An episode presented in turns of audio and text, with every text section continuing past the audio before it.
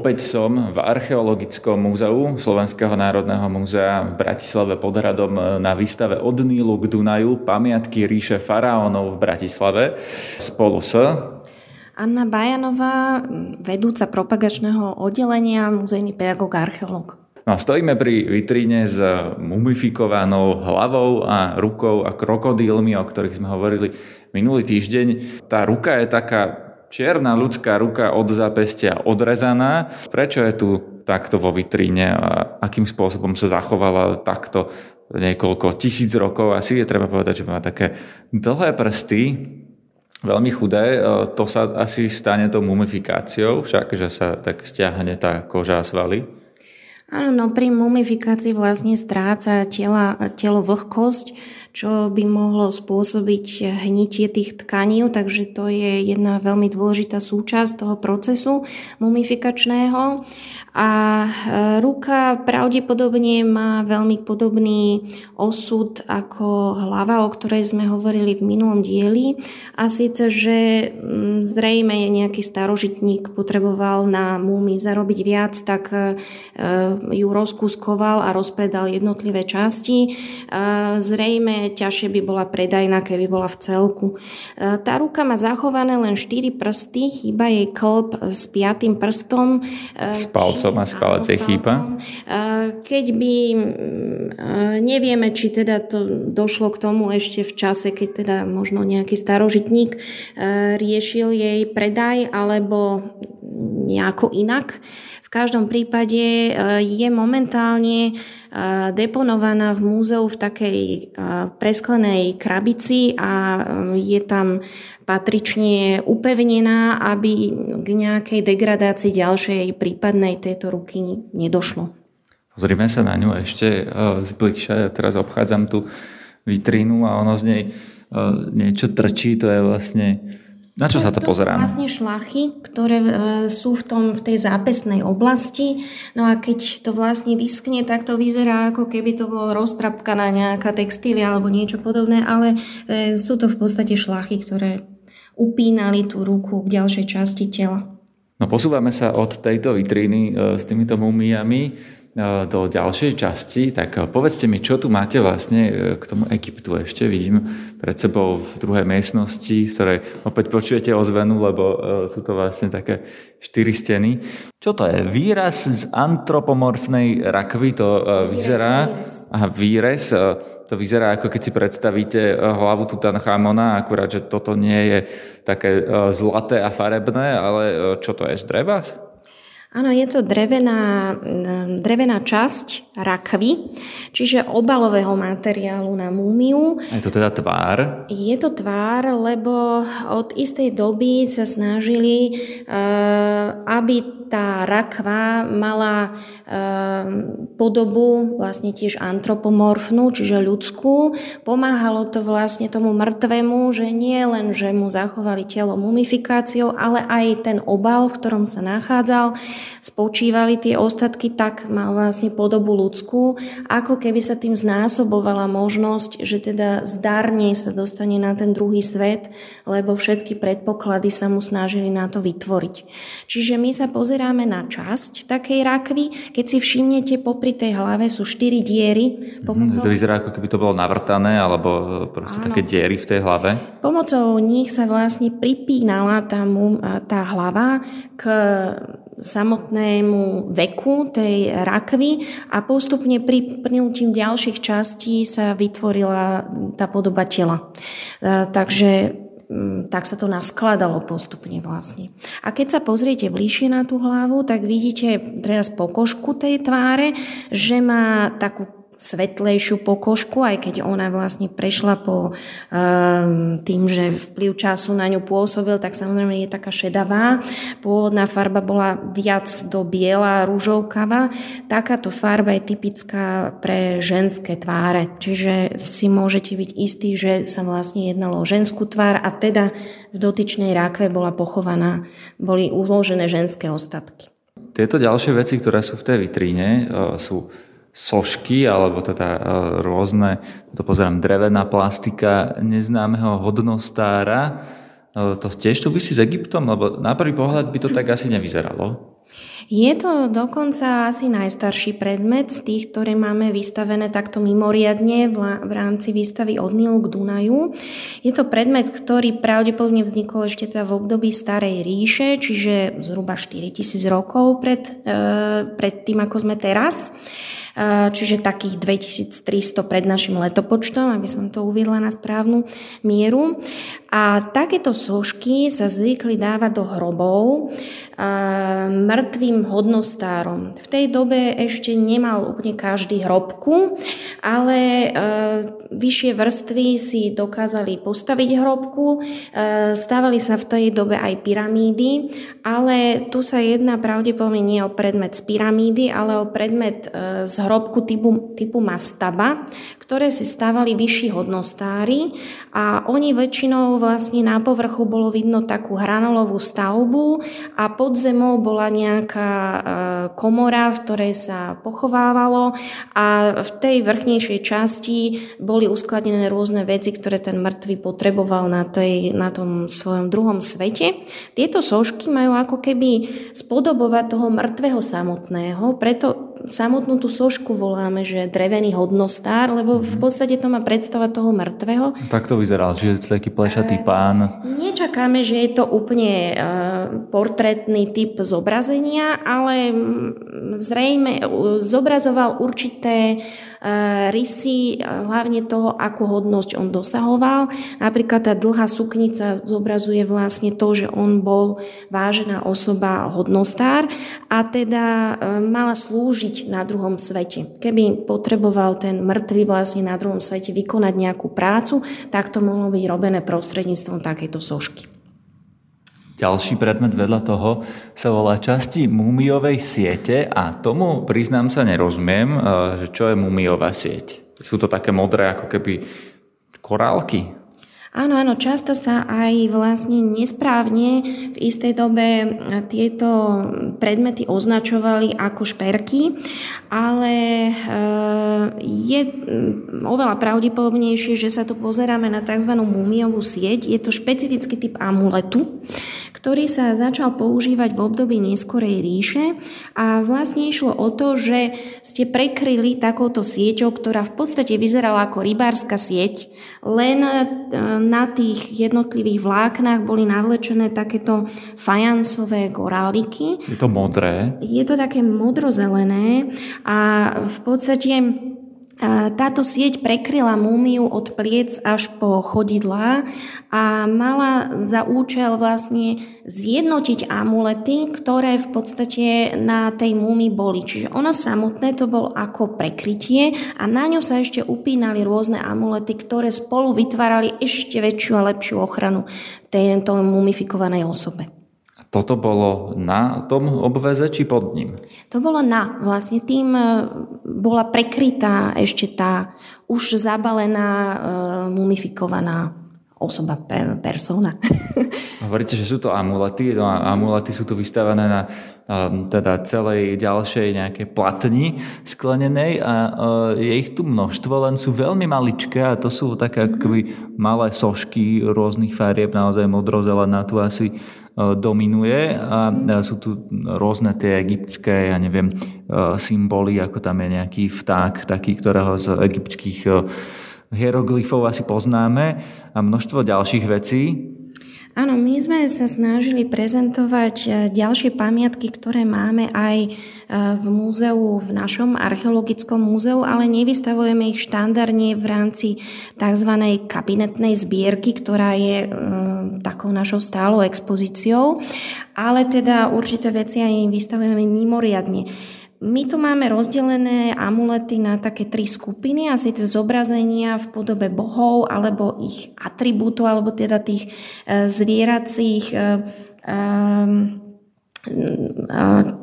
podôb týchto bohov.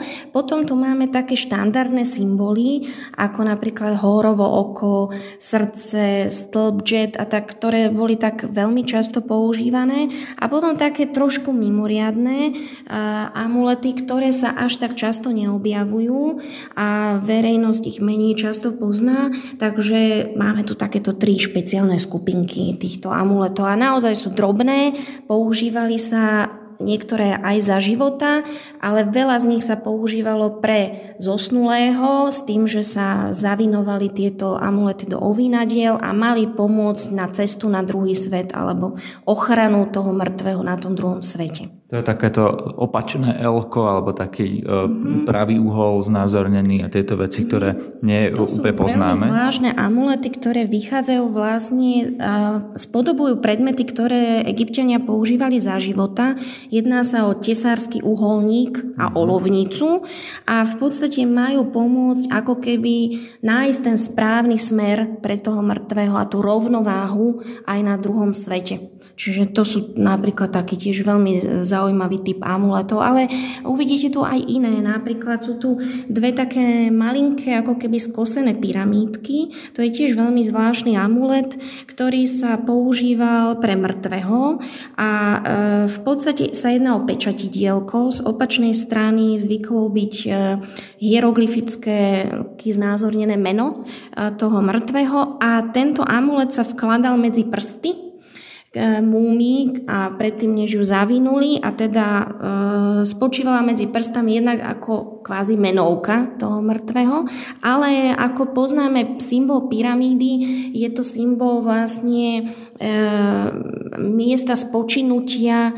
faraónov a faraóni boli teda e, najbohatší samozrejme a vládcovia celej krajiny, že aj toto je vlastne niečo, čo má priniesť tomu mŕtvemu i keď sú niečo chudobnejších vrstiev, bohatstvo na tom druhom svete. Čiže každý ten amulet mal niečo, čo, čím mal pomôcť, či živému alebo mŕtvemu. No, treba povedať, že je to naozaj maličké, že to je možno centimeter krát centimeter a týchto amuletov je tu množstvo a zmestia sa na malý priestor, keďže sú také malé. Eh, no a ešte zostaňme pri tejto vitríne. Je tu množstvo iných vecí, ale mňa zaujalo toto, lebo to je taká veľká doska, drevená funerálna stéla, eh, takže tiež je to asi z hrobky. Áno, je to z hrobky a je to veľmi zaujímavá vec aj uh, tako, takým tým, ako sme k nej prišli. Je to pamiatka z Mestského múzea v Bratislave a bola objavená v podstate, alebo znovu objavená, by som povedala skôr, uh, len tento rok v septembri. Uh, my sme pripravovali túto výstavu a chystali sme sa aj s kolegyňou, egyptologičkou presne si prezrieť a urobiť si zoznam, ktoré by sme teda naozaj naozaj zobrali, požičali na túto výstavu a ktoré nie. A kolegyňa, ktorá spravuje v Mestskom múzeu e, depozitár, kam patria aj egyptské predmety, pani doktorka Valentová, ona e, robila e, teda prípravu týchto predmetov a kolegyňa, ktorá spravuje depozitár Múzea Červeného raka, čiže farmaceutický časť, eh, je spomenula, že má tiež v zbierkach nejaký predmet, ktorý nemajú vystavený eh, a sa jej zdá, že je taký egyptský, či by sme sa na neho nepozreli. No a bol to predmet, o ktorom sa doteraz vlastne v tých našich egyptologických kruhoch netušilo, že ho tu máme, čiže egyptolog mi doteraz nebol riadne spracovávaný. Máme sa teraz už je? Teraz už vieme, že čo to je, odkiaľ to je, aké je to staré? Ako není tam urobená nejaká veľmi dôkladná analýza, ale určitú analýzu už pripravil pán doktor Hudec.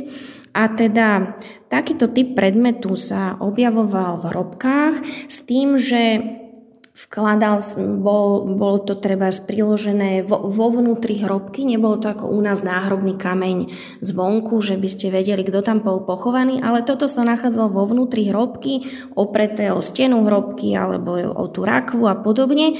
A e, v podstate je tam znázornené ako keby priečelie chrámu, do ktorého ste mohli vstúpiť. Treba a... povedať asi, že je to vyrezávané z dreva, mm-hmm. pomalované aj e, asi hieroglyfmi, nejakými obrazmi obrázkami ďalšími, ano. také stĺpy, ako keby to sú vyrezané z dreva. ten vstup do toho chrámu, hej, predstavujú tie stĺpy.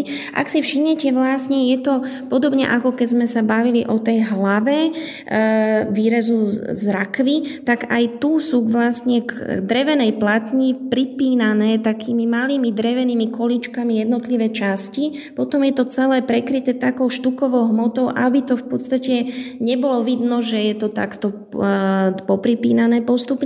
Čiže a... nie je to vyrezávané do dreva, ale je to tam na tom dreve prilepené alebo pripnuté. Pripnuté, áno, tie jednotlivé časti. A potom na tú štukovú hmotu sú rôzne veci domaľované. Takže my tu môžeme pozorovať napríklad výjav, kde môžeme vidieť mŕtvého, ktorý je v takom adoračnom geste, kde má zdvihnuté ruky a modlí sa alebo vyjadruje svoju úctu voči dvom božstvám, e, ktoré majú podobu napríklad sokola s slnkom na hlave, to je boh Reharechtej a za ním stojí bohyňa, ktorá má také veľké pero na hlave, je to bohyňa Mát. Obidve božstva dôležité pre cestu toho mŕtvého na druhý svet a pod ním, pod týmto výjavom je hieroglyfický nápis, ktorý jednak menuje toho mŕtvého, čo bolo veľmi dôležité, pretože vy aj keď ste boli perfektne mumifikovaní, mali ste hrobku, ale keď sa zabudlo na vaše meno, keď vám už nikto nedoniesol obetné dary, nemali ste ich zabezpečené, tak proste ste prestávali žiť. Takže aby bola zachovaná pamiatka na toho človeka, to bolo veľmi dôležité, preto všetky pamiatky sa snažili opatriť nejakými menami toho mŕtvého, aby ste si to tým čítaním mohli znova pripomenúť, ako sa volá. Čiže to bola dôležitá vec, samozrejme nejaká titulatúra. Mm-hmm. Prepačte, ale toto mali aj e, bežní chudobní egyptiania, e, bežný ľud, alebo e, takéto niečo si mohli dovoliť len tí bohatší? Ono sa to vyvíjalo, takže samozrejme v starej ríši sa bežný egyptian nedostal k žiadnej hrobke ani k mumifikácii. Prebiehala tzv. prírodzená mumifikácia, že vás vaši pozostali odviezli do púšte, tam vám nejaký hrob vykopali v tej pieskovej v piesku a ten piesok z vás prirodzene vysal vlhkosť a stala sa z vás taká prirodzená múmia, bez toho, aby nejaký ako výrazný zásah robili. Čiže tí mŕtvi, im telá sa veľmi často zachovali, ale bez toho, aby ten zložitý proces k tomu um, prebehol. Ale teda nebola tam nejaká takáto, um, či už hrobka, alebo meno niekde napísané. Mali Bol to len uh, asi, človek zakopaný niekde v piesku? Ale mali asi nejaké milodary, čiže dávali im nejaké nádoby alebo tak, ale väčšia výbava nebola súčasťou.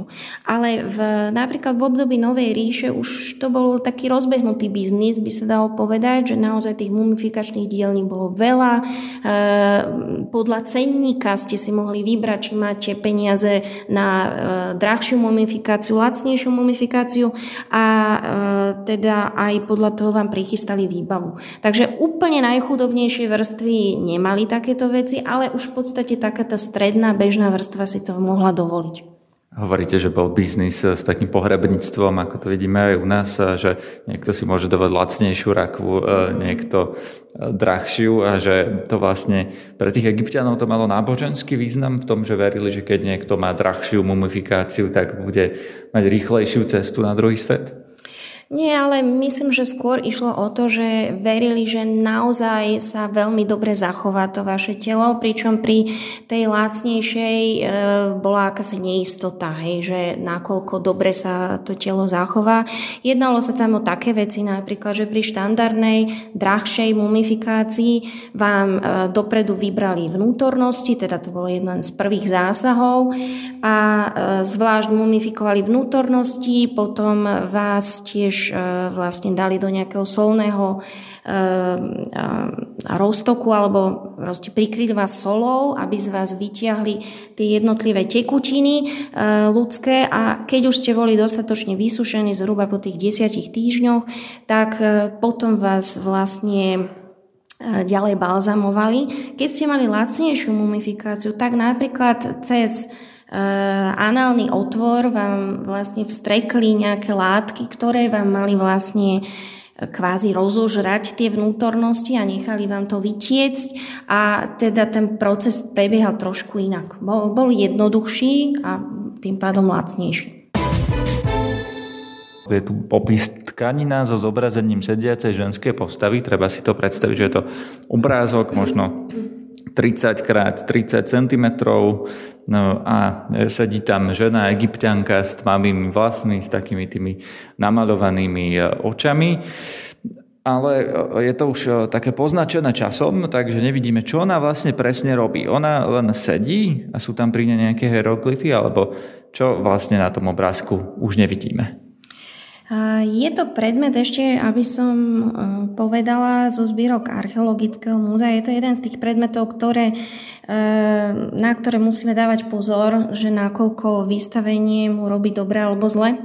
Čiže aj od neho závisí, na, dokedy výstava bude alebo nie. Takže e, je to textília, ktorá nám ukazuje opäť mŕtvu. Jedná sa o pohrebnú textíliu, ktorá nevieme úplne presne, ako bola použitá, ale jedna z možností je, že bola umiestnená, prekrytá ňou bola múmia, už teda zabalená v tých svojich štandardných ovinadlách, respektíve mohla byť tá tkanina umiestnená aj inde v rámci hrobky. To, že sa jedná o pohrebnú textíliu, vieme z nápisu, ktorý tam je zachovaný. Je tam menovaná tá mŕtva aj e, s tzv.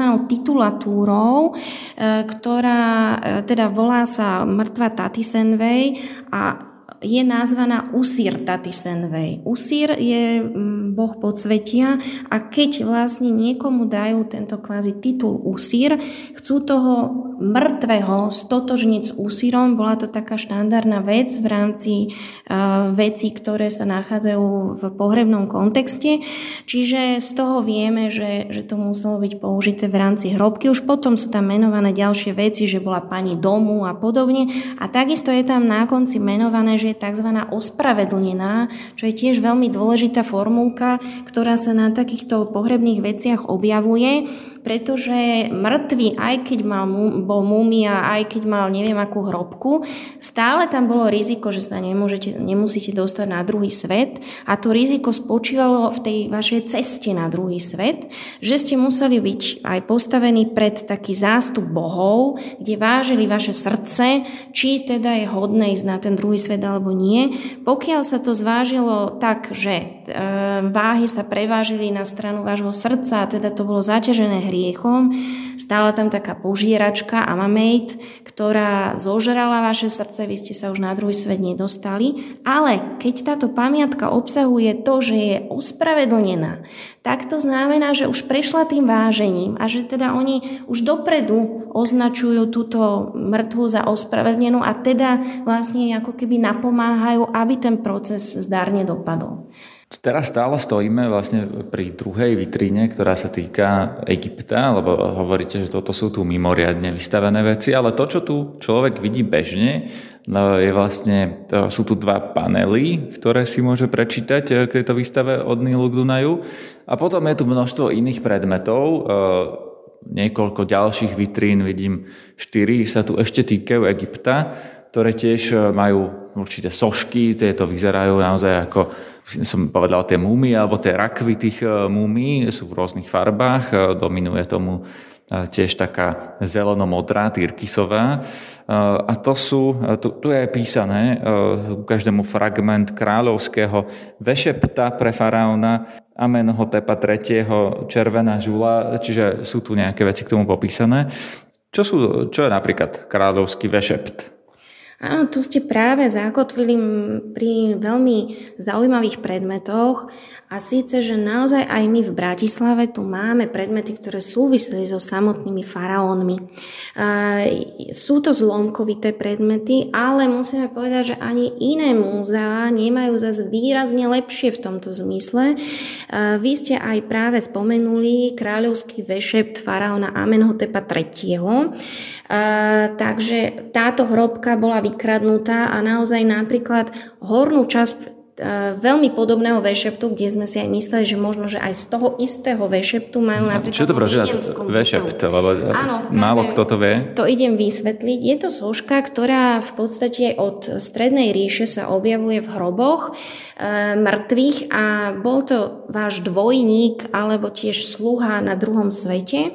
E, sú na ňom vlastne vyrité hieroglyfické nápisy, ktoré sú takou zaklinacou formulkou, ktorá menovala toho mŕtvého a prikazovala tej soške, že keď niekto zavolá meno toho mŕtvého, vy máte odpovedať hľa tu som, aha tu som. A vlastne to meno vešept je tá veta, aha tu som, hľa tu som. Čiže aj sa im hovorí sošky, aha tu som, sošky vešept. A, a tým pádom, keď on sa ozval, ako keby ste boli to, ten mŕtvy, tak e, mal namiesto toho mŕtvého vyraziť do roboty na tom druhom svete. Problém je, že nielen proste nižšie vrstvy mali výrazy do roboty, ale aj faraóna mohol zavolať Boh Usír, aby išiel niečo robiť v tom záhrobí. Takže aj on musel mať svoje kráľovské vešepty, ktoré boli samozrejme o niečo väčšie, z exkluzívnejších materiálov. V tomto prípade sa jedná o červenú žulu. A to, že sa jedná o faraónske vešepty, si môžete všimnúť potom e, v rámci toho hieroglyfického textu, ktorý samozrejme, že lajkovi je veľmi ťažko identifikovateľný, ale v rámci neho môžete vidieť tzv. kartušu. To je taký ovál, do ktorého sa vpisovalo meno faraóna. A my tu máme konkrétne tri takéto s kráľovskou kartušou, už toho menovaného Amenhotepa III. a potom dve tiež len časti, spodné časti vešeptov e, faraóna Ramzesa III. Takže tri faraónske pamiatky originálne tu máme. Keď sem prídu nejaké deti zo školy pozrieť si uh, túto egyptskú zbierku, tak uh, dostanú takýto výklad? Lebo bežný človek, ako ja, v tejto vitrine vidí egyptské sošky. A zaujímavé to začne byť, až keď im vlastne poviete, že čo presne to znamená. Áno, áno, máme k tomu aj taký dokonca sprievodný materiál, ktorý každé dieťa dostane do ruky.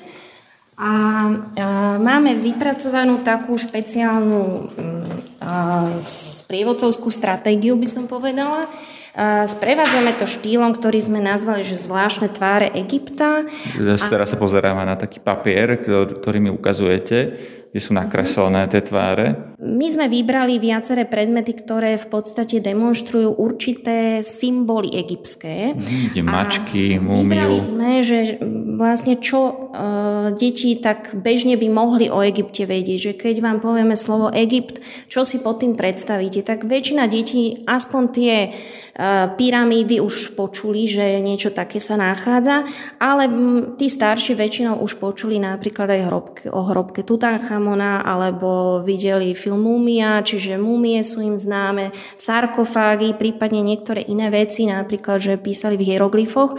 A potom tú prehliadku robíme tak, že im snažíme sa priblížiť, čo my tu máme z tých čias, e, teraz keď sa stavali pyramídy, alebo nejaké súvislosti s pyramídami, s pyramídami čo my tu máme. E, také, čo by súviselo s faraónom Tutanchamonom. Priamo z jeho hrobky nemáme nič lebo to nie je možné vyviezť z Egypta. Ale práve ten vešept Amenhotepa III. Amenhotep III. bol dedo Tutanchamona. Čiže niečo priamo z jeho rodiny, alebo teda z pozostalosti tohto faraóna máme a to sa snažíme takýmto spôsobom priblížiť, aby si to vedeli ešte, ešte lepšie predstaviť tie deti. Rozumiem, ešte sú tu ďalšie tri vitríny, ale už sa asi nebudeme pristávať pri konkrétnych eh, artefaktoch. E, poviem iba, že vidíme naozaj vypracovanú e, túto plastiku Boha e, a teda viacerých, nielen jedného. Mačku vidím v takej podobe sošky. Množstvo ďalších vecí, ktoré sú naozaj pekné a ak teda ľudia prídu a možno aj nie deti, dostanú k tomu nejaký výklad? Nemáme to úplne v štandardnej ponuke každodennej.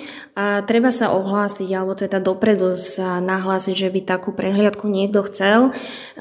Ale takisto poriadame také špeciálne podujatia, ktoré bývajú cez víkend pre verejnosť aby teda jednak mohli prísť rodiny s deťmi na také detské sprevádzanie a potom máme aj pre laickú verejnosť už bez takých takých možno barličiek, ktoré sú potrebné pre deti, aby určité veci pochopili, tak e, tam môžeme ísť možno viac do hĺbky aj čo sa týka rokov a rôznych ďalších súvislostí, ktoré pre deti by až tak veľa e, nepovedali im. No. Zaujímavosťou je ešte, keď sa k nám nahlási nejaká školská skupina, že u nás môže okrem výkladu absolvovať aj tvorivé dielne, e, ktorej výsledkom pre tie deti môže byť, že si môžu sami vlastne dohotoviť určité pamiatky, ktoré Čo napríklad? môžu vidieť. Teraz máme také celkom obľúbené, že si dohotovujú také egyptské amulety, konkrétne amulet chrobáka Skarabea, veľmi obľúbený amulet v Egypte. Vidíme zapálený. Áno, a ešte amulet hórovho oka. Sú to dva amulety, ktoré môžu pomôcť jednak to hórovo oko, eh, aby mm, boli pri dobrom zdraví, tešili sa dobrému zdraviu, na to ten amulet slúžil egyptianom. A ten skarabeus sa používal v takýto veľký skôr v tom pohrebnom kontexte práve na to, aby váženie srdca vaše dobre dopadlo.